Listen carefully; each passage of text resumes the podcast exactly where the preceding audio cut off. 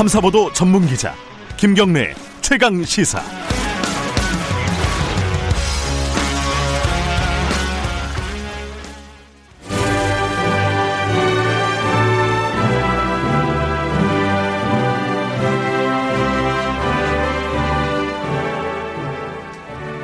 전국의 가장 뜨거운 현안을 여야 의원 두 분과 이야기 나눠보는 시간입니다. 최고의 정치 오늘도 두 분 모셨습니다. 이 마스크를 다 하셔가지고 누가 누군지 아마 유튜브 보시는 분들은 잘 모르실 것 같아요. 자, 어, 더불어민주당의 홍익표 의원님 안녕하세요. 네, 안녕하세요. 어, 미래통합당의 윤영석 의원님 안녕하세요. 네, 안녕하십니까. 어, 다 마스크를 하고 있어갖고 이 청취자분들한테 목소리가 잘 들릴런지 모르겠네요. 두 분은 괜찮으신 거죠? 뭐. 네, 네 괜찮습니다. 밀접 접촉자 네. 이런 거 아니신 거죠? 네. 이낙연 대표 당대표 후보 가 지금 자가격리 들어가서 예. 전반적으로 지금 민주당 일정은 스톱 상태가 아닌가 싶어요. 어때요 상황이 지금? 이미 사실 뭐 그 이 방역과 관련돼서 최대한 그 저희가 조심스럽게 했고 예. 어, 온라인으로 해서 비대면 그 선거운동 방식으로 다 전환 전, 전환을 했는데 네. 이번에 이제 이낙연 후보께서 그 14일간 자가격리 권고를 그러니까요. 받았습니다 보건소로부터요. 예. 그래서 방역 지침을 충실히 따르는 게 어, 그 전당대회보다 더 중요하다 이런 판단을 하셔서 네. 지금 자택에 자가격리 중이신데 글쎄 아마 오늘 최고위원회에서 좀 논의가 있을 것 같아요. 전당대회를 음. 어떻게 해야 될지 음. 아직 뭐 어떠한 것도 뭐 결정된 상황은 없는 것 같고 아마 오늘 논의해서 추후 일정에 대한 논의가 있을 것 같습니다. 미래통합당에도 지금 뭐 확진자라든가 자가격리자가 의원분들 중에 없죠 아직은? 아직은 없죠. 그죠? 네. 그 차명진 의원 전, 전 의원이니까. 네네. 네. 네. 어, 조만간 아마 뭐 정치권이라고 바이러스가 피해 다니는 건 아니니까요. 네, 조만간 네. 나타나지 않을까 걱정이 됩니다. 어, 김경래 최강시사는 유튜브 라이브 열려 있습니다. 실시간 방송 보실 수 있고요. 뭐 두 분께 정치권에 드리고 싶은 질문이라든가 이런 의견 있으시면은 샵 9730으로 문자 보내주시면 저희들이 전달하고 공유하고 반영하겠습니다. 스마트폰 콩 이용하셔도 좋고요.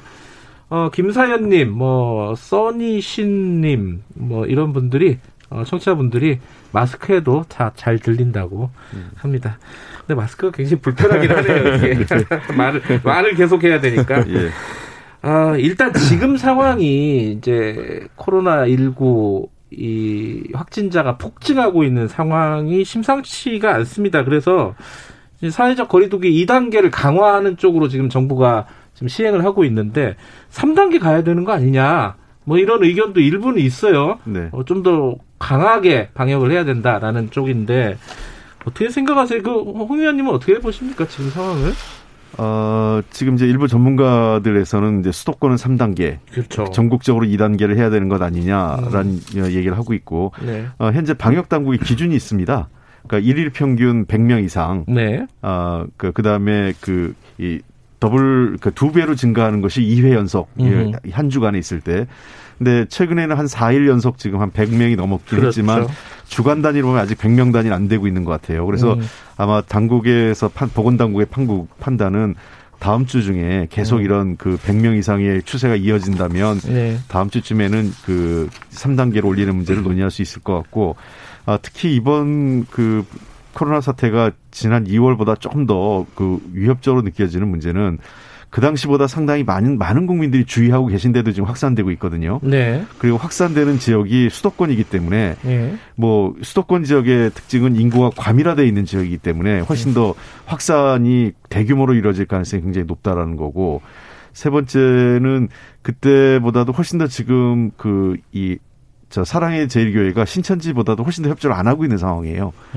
그 그러다 보니까 이 그 굉장히 지금 방역 당국으로서는 어, 어려움을 겪고 있는 것 같고 위, 위험이 그 국민 불안이 높아지고 있는 상황입니다. 이게 이제 사실 방역이라는 게 딜레마잖아요. 경제와 어, 영향이 있기 때문에 방역을 강화할수록 경제는 이제 봉쇄가 되는 것이 당연하기 때문에 이게 선택의 문제일 수도 있는데 어떻게 생각하십니까? 그 유니언 유니언님께서는 지금 더 강화해야 된다고 보세요?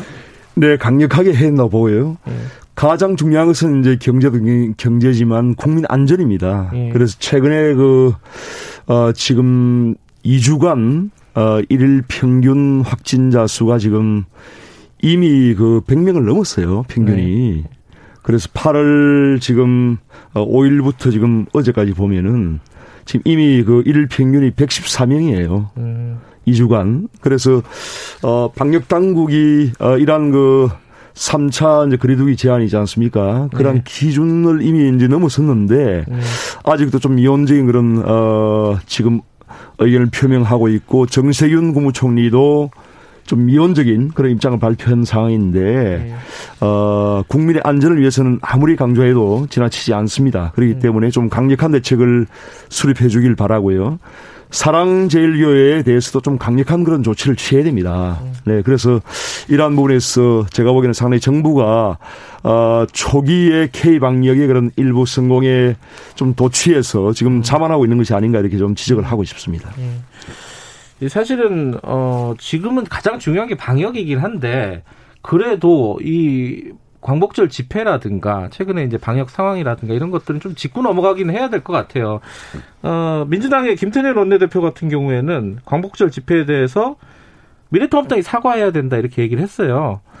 이거는 뭐 원내대표가 얘기한 거니까 당의 입장이라고 보면 되겠죠, 홍 의원님? 예, 그렇게 봐야 되겠죠. 네. 어떻게 생각하십니까, 미래통합당에서는? 그래 8월 15일 이제 네. 그 집회 이전부터 네. 지금 8월 11일 날 또 어, 확진자 수 54명, 네. 8월 12일 날 56명, 8월 13일 날 103명, 8월 14일 날 166명까지 아주 급증을 하고 있었단 말이에요. 그런데 네. 정부에서 왜 8.15 그 집회에 대해서 그렇게 미온적으로 대처했던가 저는 상당히 이해하기 어렵고 어. 법원에서도 그러한 것을 그 허가를 집회 허가를 한 것도 상당히 좀 의심의 여지가 저는 많다고 생각합니다. 왜냐하면은 일반 국민들은 사실 정부의 그런 어떤 강력한 조치가 없으면은 네. 이러한 집회에 참여해야 되는 거 되는 해도 되는지 음. 안 되는지 판단하기 상당히 어렵거든요. 네. 그래서 정부에서 어 저는 8.15 집회가 그렇게 대규모로 일어나도록 방조를 했다고 생각이 들고 또한 그 그날 어 민노총 집회도 어 5만 명이 참여하는 그런 집회가 있었잖아요. 그래서 네. 이러한 예. 집회들을 왜 이렇게 그 정부가 어, 이렇게 대처를 했는지 상당히 이해하기가 저는 어렵다, 어렵습니다. 그래서 음. 향후에 이러한 부분에서 또한 그 문재인 대통령도 어, 이런 그 방역, 뭐, 코로나19 극복이 가능하다는 식으로 좀 상당히 이제 희망적인 그런, 어, 것을 내놓았는데, 음. 거기에 맞물려서 이제 그 이후에 정부가 어, 특별 여행 동료를 막 하고 네. 또 공연장이라든지 그런데 막 쿠폰을 막 지급하겠다 그러고 어, 이런 그 상당히 완화된 그런 조치를 했어요. 그러한 와중에 지금 이렇게 급, 어, 확진자가 지금 급증하고 있는 겁니다. 음. 그래서 전 정부가 지금 상당히 그 방역에 실패하고 있다 이렇게 생각하고 있습니다. 음, 정부 책임론을 말씀하시는 거네요. 이건 어떻게 봐야 됩니까, 홍익배 글쎄요.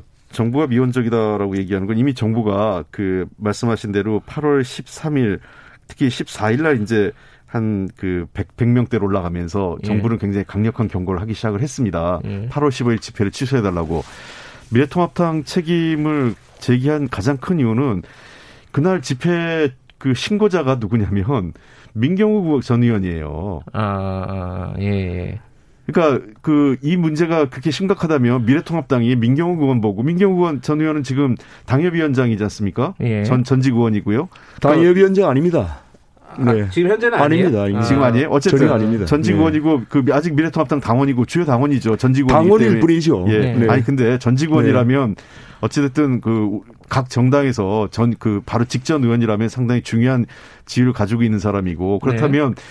어 아까 정부 당국에만 책임을 묻는 게 아니라 이, 이 문제는 미래통합당이 네. 민경욱 그 의원 보고 어, 집회를 하지 말라고 신결을 철회하라고 했었어야죠. 예. 민경우 의원이 철회했으면 끝나는 문제였어요. 예. 그러니까 민경우 의원이 집회 신고를 하고 그 집회된 그 신고된 집회에 정광훈 목사가 참석한 겁니다. 음흠. 그러니까 미래통합당 책임이 자유롭지 않은 거죠. 그리고 저 그 민경우 의원만 간 게 아니라 차명준 그 차명진 전 의원 지금 예. 확진됐죠. 예. 그다음에 홍문표 의원도 방문을 하셨고 예. 그 당원들이 왔다고 하지만 결국은 당원들이 그 집회에 참석을 했다는 거 아니겠습니까? 네.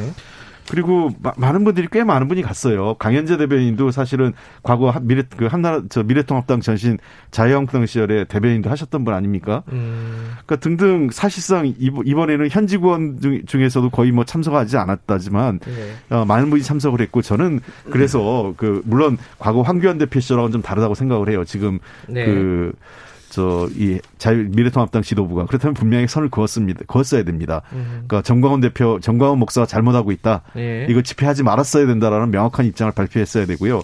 정부가 미온적 아니었습니다. 정부는 계속 안 된다고 얘기를 강력하게 공고를 했고 총리께서도 얘기하셨고 서울시에서 시장 대행이 음. 하지 말고 강력 그 집회 철회를 몇 번을 요구했습니다. 전날에도. 예. 그 절, 정부가 지금 말과 행동이 예, 따로 놀고 있다는 게 문제예요. 지금 앞서 말씀드린 8월 13일 날부터 벌써 100명이 넘었거든요. 네. 급속하게 지금 확산되고 있는 상황에서 8월 17일을 임시 공휴일로 지정을 하고 특별 여행 동료 기간으로 설정을 해서 어, 수많은 그런 어 여행을 가라고 이렇게 독려를 했습니다. 정부에서. 네. 그, 그 결과 지금 그 8월 14일, 15일, 16일, 17일 이 연휴 기간 동안에 네.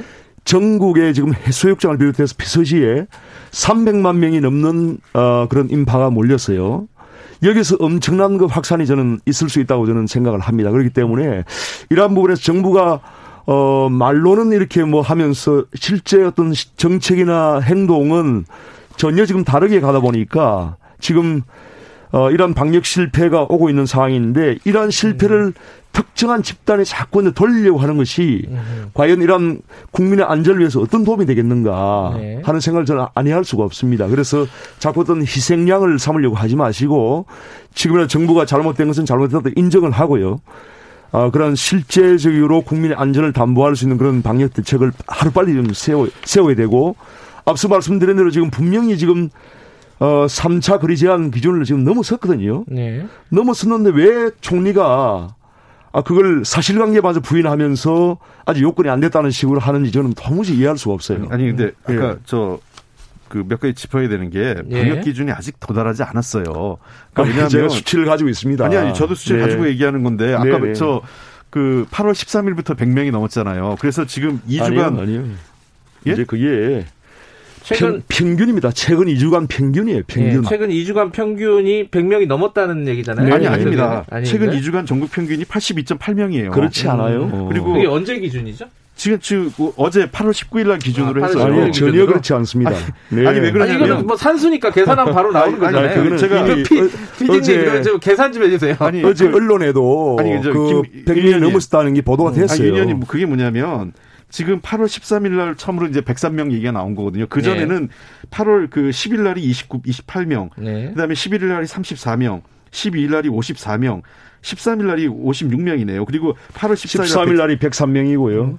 그 이렇게 네. 나왔기 때문에 그래서 이제 이게 평균을 해보십시오. 아, 평균을 하니까 8월 18일 날이 지금 297명이 나왔어요. 예. 8월 17일 8월 246명. 네. 이게 8월 15일도 279명 아닙니까? 이 평균을 내면은 어, 2주간 평균이 지금 114명이 나옵니다. 음. 그렇기 때문에 아니 근데 어, 그런 기준을 초과했는데 불구하고 총리가 자꾸 기준이 안 됐다고 하는 것은 이게 사실을 지금 호도하고 있는 거예요. 지금 2주간으로 하니까 네. 제가 가지고 있는 통계는 통계를 확인해 보겠는데 어제 일부 언론에 다그 발표가 2주간 됐습니다. 전국 평균이 네. 82.8명이고 수도권이 72.6명으로 아직까지 3단계 기준 안 된다. 이게 근데 2주간이라는 거를 하루하루가 이제 daily로 바뀌면서 더 올라갈 수는 있겠지만 네. 어제까지 기준이 그랬다는 겁니다. 네, 네. 어제 어제 기준으로 계산 한번 해보게 네, 해보죠. 뭐 명확한 팩트니까. 자 그리고 네. 두 번째 지금 자꾸 이제 정부가 미온적이라고 하는데 8월 16일 우리가 8월 17일을 임시 공휴일로 한 건 이미 한 달 전 얘기예요. 이런 상황이 오기 도래하기 전에 정부는 결정을 했죠. 그리고 정부가 8월 시, 이 상황이 8월 중순 돼서 상황이 급변하기 시작하니까 계속 경고를 합니다. 네. 저는 그 이번 집회에 대해서 미래통합당에서 단 한 번도 집회하지 말라는 얘기를 하지 않았어요. 알겠습니다. 이 지금 어자 계산을 해보면은 지금 최근 어제까지 해서 최근 2주간 평균 감염자는 100명이 넘는다는 보도들은 꽤 있네요. 101.9명으로. 네, 100명이 넘었어요. 네. 이미. 근데 이게 이게 그것만 돼서 3단계가 되는 건 아니잖아요. 만약에 그렇죠. 넘는다 하더라도 예. 두 가지 기준인데 예. 또는입니다. 또는 예. 그러니까 100명이 넘거나 예. 또 아까 앞서 말씀하신 더블링 그러니까 예. 1일 전일에 비해서 두 배로 넘는 것이 예. 주 2회. 근데 또는이에요. 또는. 예. 거기에서 이제 방역 당국이 결정을 하는 거잖아요. 이것들을 고려해서 그렇죠. 결정을 해야 되는 부분인데 총, 국무총리가 네. 그런 기준이 충족되지 않았다고 하는 것은 사실관계 전혀 다른 거예요. 음. 그래서 이러한 식으로 정부가 자꾸 사실을 호도하는 것은 옳지 않다고 제가 이제 말씀을 음. 드리는 겁니다. 알겠습니다. 지금 음. 이제 두 가지 쟁점이 사실은 얽혀 있어 가지고 하나는 그 집회 어 지금 굉장히 방역에 어 지장을 줄 수 있는 큰 집회를 어, 누가, 누가 조장을 한 것이냐, 혹은 누가 책임을 져야 되는 것이냐, 이 부분이 있고, 또 하나는 그 집회와 관계없이 최근의 방역 상황이 조금 느슨해지고 정부가 좀 풀려고 한 건 아니냐, 이 쟁점이 사실 두 개가 얽혀 있는 거잖아요. 네. 근데 지금 말씀하신 홍, 홍, 어, 홍표 의원님 말씀 같은 경우는 미래통합당의 그 집회에 대해서는 적어도 조금 책임이 있는 거 아니냐 이런 말씀이시죠. 거기에 대해서는 먼저 저희도 좀, 네. 이제 뭐 사실 저는 좀 반성을 합니다. 네. 그 부분에 대해서 이제 당원들이 어 참여를 하지 않도록 네.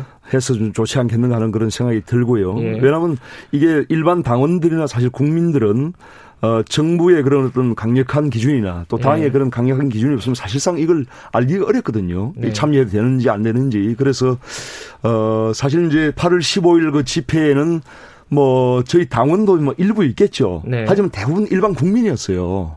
그래서 일반 국민의 어떤 참여가 엄청나게 많았는데 그러한 부분에서는 정부가 이제 손 손을 놓고 있다는 것도 저는 상당히 이해하기 어렵다는 것을 제가 네. 말씀드리는 겁니다. 마스크를 어, 윤 의원님 좀 네. 올려서 달라는 네, 네. 어, 청취자들의 염려 네. 문자가 그, 좀 제가 말씀드린 예. 이런 겁니다. 그러니까 확실히 선을 좀 그어달라는 거예요. 네. 그러니까 그 김정인 대표께서 예. 지금 애매한 입장을 취하지 마시고 분명하게 아, 이 집회 지금 이런 그 저 팬데믹 상태에서 그 네. 그 감염병이 유행하는 상태에서 대규모 집회는 잘못됐다. 네. 아, 집회에 참석하지 않는 게 좋겠다라는 얘기를 하고 정광훈 목사하고 태극기 부대하고도 이제는 아, 미래통합당이 분명히 선을 그을 필요가 있다. 음. 지금 자꾸 어 이게 끌려다니다가 좀 황교안 대표가 망했던 거 아니겠어요? 음. 저는 그래서 미래통합당을 위해서도 그걸 막아야 그 하지 않아야 된다고 보고 음.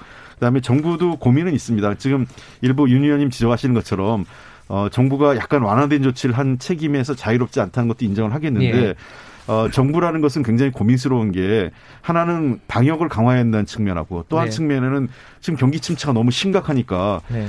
뭐 코로나 이전에 경제 때문에 죽겠다는 얘기가 나올 정도거든요. 네. 그런 문제가 있기 때문에 정부 입장으로서는 가능한 범위 내에서 어 사회 경제 활동을 어 그 할 수 있도록 완화할 수 하려고 노력하는 입장이 있다는 문제에 대해서 네. 그런 측면에서 우리가 함께 고려해야 된다는 면이 있다고 봅니다. 네, 저도 뭐 일부 그러한 고민을 고충을 이해를 합니다만은 네. 어, 일단은 그 국민의 안전이 최우선이고요. 네. 그다음 두 번째 정부가 정한 그런 기준과 원칙을 확고하게 지키고자 하는 그런 노력이 필요한데 네. 그러한 부분에서 좀 우려가 지금 되는 겁니다. 네. 지금 그 어, 정강훈 목사 같은 경우에는 격리가 돼 있잖아요. 확진이 돼서 격리가 돼 있는 상황인데 어, 보석을 취소해 달라는 검찰 청구가 있잖아요. 여기에 대해서는 어떻게 생각하세요? 취소해야 된다고 보십니까, 윤 의원님께서는? 그 당시에 보석 기준을 보면은 네. 그 그게 이제 공직선거법에 의한 그 구속이었거든요. 예. 그래서 이제 공직선거법에 위반되는 그런 사항이 있거나 또 이제 일체했던 불법한 그런 예. 어, 집회에 참여해서는 안 된다는 것인데 어 그러한 부분에서 이제 좀 어, 아무래도 이제 법원에서 판단을 하겠죠. 이 음. 부분은. 어, 음. 그래서 뭐 저희가 사실 이제 정강훈 목사에 대해서도 어, 미래통합당이 심각하게 지금 우려한다는 그런 논평을 냈습니다. 네. 그래서 어, 정광훈 목사가 철저하게 그 당국의 그런 방역 조치에 어, 협조를 해야 되고요. 예. 절대적으로 그 어떤 국민의 안전을 위해 위배되는 그런 행동을 해서는 안 된다는 것을 다시 한번 말씀드립니다. 근데, 예. 사랑제일교회 같은 경우에는 지금 명단 제출도 제대로 안 하고 있다. 뭐 이런 얘기들이 나오고 예, 있잖아요. 그 지금 아주 심각한 위기는 네. 그런 자료 제출도 안 하고 협조 안 하는 것도 하나 있고요. 예. 두 번째는 그 이런 그 전염병에 대응할 때 가장 중요한 거는 정부 방역 당국에 대한 신뢰가 가장 중요한데 예. 정부의 신뢰를 훼손하는 그러니까 방역 당국의 신뢰 훼손하는 유언 변화 이런 거를 적극적으로 유포하고 있어요. 뭐 예를 들면 뭐 그저 일부러 우리들만 사람 제일교회 사람들을 확진자로 음, 양성 판정한다든지 조작하고 있다. 조작하고 예, 있다. 예. 뭐 무슨 뭐 약을 탔다 뭐 등등 또 뭐뭐 예. 뭐 공산주의 뭐 그 북한에서 뭐 예. 바이러스를 퍼뜨렸다 등등 아, 이런 것들이 뭐 일부 보수 유튜버들을 통해서 예. 전파되고 있고 사랑의 제일교회 에서 전파되면서 어 저는 이게 그 심각한 문제는 어 이 방역 당국의 신뢰를 손상하거나 이런 문제는 더 큰 문제를 야기할 수 있기 때문에 이번 기회에서 이건 좀 바로잡아야 음. 되고요. 네. 저는 미래통합당뿐만 아니라 그, 그 조중동을 비롯한 보수 언론에서도 네. 어, 사랑제일교회하고 정광훈 목사에 대해서는 따끔하게 이걸 한번 선을 거줘야 돼요. 네, 이미 저는 뭐 선을 걸 것도 없이요.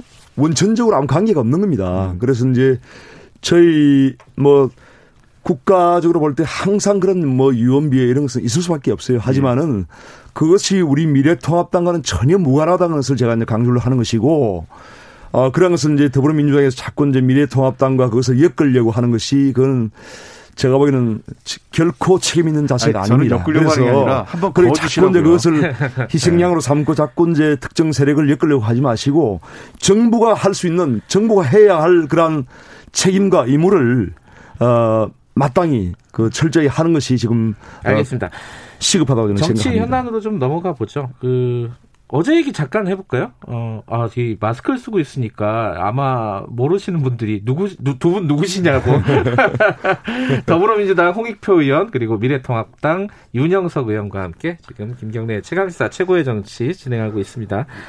어, 김종인 비대위원장이 광주 찾아서 무릎을 꿇고 사실 좀 울먹이면서 사죄를 했습니다. 이게 윤 의원님은 어떻게 보셨어요? 이거 동의하십니까? 이런 아, 모습은? 저희 저 입장도 네. 뭐 당연히 그러한 것을 해야 된다고 당연하다? 생각하고 있을 거예요. 네. 또 미래통합당의 다수의 국회의원들이나 당원들도 그러한 어떤 과거의 어떤 역사적인 아픔에 대해서 우리 미래통합당이 어 그러한 어떤 표명을 네.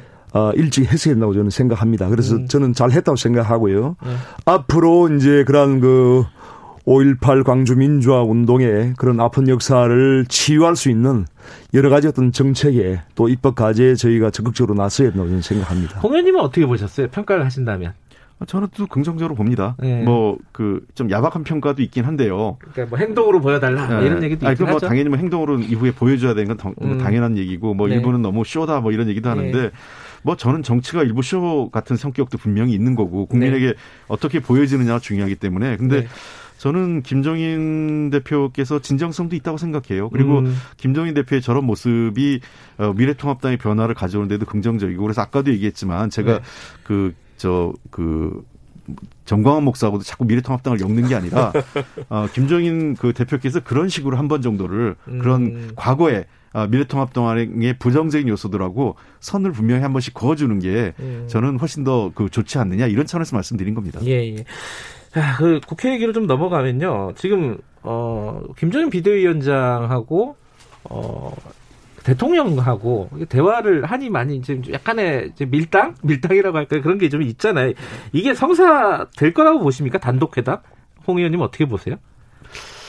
글쎄요, 뭐 그거는 조금 더 그 지켜봐야 되고 김정인 대표께서 그 결과가 있는 회담이 돼야 된다라는 얘기 하셨는데 네. 그 말씀에 대한 저도 동감을 합니다. 음. 아 뭐 결과 없이 밥만 먹고는 뭐 그냥 차만 한잔 하고는 그런 회담이 돼서는 안 되기 때문에 네. 그러려면은 충실하게 사전에 어 조율이 좀 돼야 돼요. 음. 그래서 저렇게 그 회담을 하니 안 하니 갖고 그 저그 그 청와대하고 그 야당 대표 측하고 입씨름을 하는 게 아니라 음. 굉장히 조용하게 네. 누군가 예를 들면 뭐 당 그 청와대 정무수석과 그 야당 대, 그 김종인 대표가 가장 믿는 뭐 비서실장이든 사무총장이든 어떤 분이라든 네. 이런 분들이 어 사전에 굉장히 조용하게 하고 합의가 되면 네. 발표하면 되는 거지 만나냐 안 만나냐를 갖고 이렇게 떠들썩하게 해서 국민들께서는 저래 가지고 안 만나면 또 실망이거든요. 음흠. 그래서 저는 그, 이, 이런 만, 그 주요 정치인들의 만남이라고 할 때에는 특히나 야당 대표와 어, 대통령 간의 만남이라면, 네.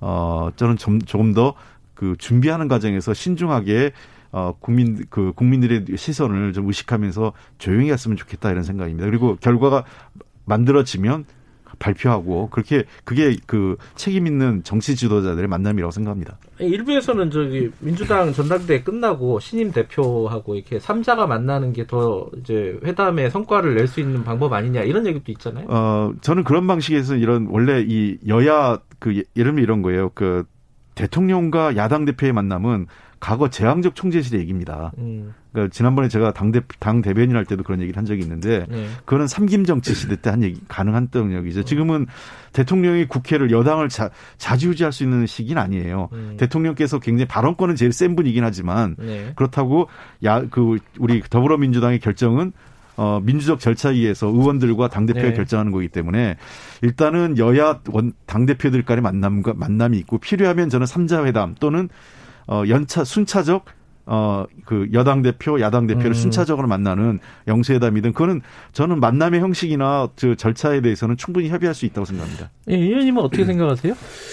어, 뭐 회담의 형식은 여러 가지 있을, 있을 수가 있습니다. 네. 그 여야 대표와 대통령이 만나는 그런 형식도 있을 수 있고요. 네. 하지만 이제 이 대화라고 하는 것이 그 좀 허심탄회한 그런 대화가 돼야 되거든요. 네. 그래서 어 지금 어차피 이제 여야의 영수는 네. 어 대통령과 제1야당 이제 대표이기 때문에 그러한 여야 영수회담도 일대일로 필요하죠. 음. 그렇기 때문에 이러한 여야 영수회담이 사실 뭐, 어, 분기별로 한다든지 1년에 한 두 번 정도 반기별로 한다든지 이렇게 해서 꼭 필요한 측면이 분명히 저는 있다고 생각을 합니다. 그래서 네. 더구나 지금은 이제 21대 국회 시작하면서 원구성 협상 과정에서도 예. 정말 국민들께 보여서는 안 될 그런 어떤 모습을 보였고요. 예. 지금 여야 간의 어떤 협치가 완전히 지금 무너져 있는 상태이기 때문에 이러면서 복원하기 위해서는 정말 그좀 그 영수들 간에 여야 네. 영수들 간에 내밀한 그런 대화가 필요하거든요. 예. 허심탄회한 대화. 그래서 저는 시기적으로 일단 그 어, 8월 29일 더불어민주당 전당대회 이전에 이전에 이전에 네. 하는 것이 맞다고 생각하고요. 그래서 다음 주 월화수 중에 그러한 의제를 조율해서 저는 하는 것이 하는 것이 맞다고 저는 생각합니다. 예. 만약에 이제 어, 더불어민주당 대표가 뽑힌 이유라면은 어, 상당히 또 두 분이 하기가 좀 어려운 그런 측면도 있지 않겠어요. 음. 그럼 결국은 이제 9월 달로 갈 수밖에 없는 상황인데 어, 저는 기왕에 뭐 얘기가 나온 그런 어, 길에 어, 다음 주 초에 그런 영수 여야 영수회담을 대통령과 아, 김종인 비대위원장이 1대1로 했으면 좋겠다고 생각합니다. 근데 저는 저 이 표현이 영수회담이란 말 자체는 좀 안 썼으면 좋겠다는 생각이 들어요. 옛날 말이긴 한데 예, 왜왜 안 써야 된다고 생각하세요? 이것 자체가 굉장히 그 재앙 그 대통령 음. 그러니까 대통령 권한을 자꾸 그 빼자 이런 얘기하면서 영수회담이란 거 굉장히 권위주의적 음. 시대의 말이거든요. 음. 그래서 저는 그냥 그 저 대통령하고 야당 대표 만남이고 음. 네. 어. 아, 저 분명히 얘기한 거는 아마 대통령께서 만난다고 해도 확답을 줄 수는 없어요. 예. 그러니까 결국은 대통령이 얘기하는 거는 여, 여당과 야당이 예, 대화하시라 이렇게 얘기할 수 없는 게 지금 그 뭐 그 과거 미래통합당은 어떻게 했는지 모르겠지만 지금 문재인 정부 문재인 대통령과 우리 더 여야 그 더불어민주당의 관계는 대통령이 지시해서 우리가 따르고 이런 관계는 아니라는 겁니다. 음. 그렇기 때문에 아마 대통령이 어떤 요청이나 주문을 할 수는 있겠죠. 그걸 네. 우리가 그걸 받아들여서 논의해서 결정하는 상황이기 때문에 결국은 어 영 그 저 이 대통령과 야당 대표의 회담도 중요하지만 여야 간의 대표급 회담도 굉장히 중요하다는 말씀 알겠습니다. 아, 제가 29분까지인 줄 알았는데 어 20초 후에 끝난다고 합니다. 여기까지만 드려야 될 것 같습니다. 오늘 어, 코로나 와중에도 나와주셔서 마스크 쓰고 불편하신 와중에서 말씀해 주셔서 감사합니다. 미래통합당 네, 김영석 의원, 더불어민주당 홍익표 의원이었습니다. 2부 여기까지고요. 잠시 후에 3부에서 뵙겠습니다.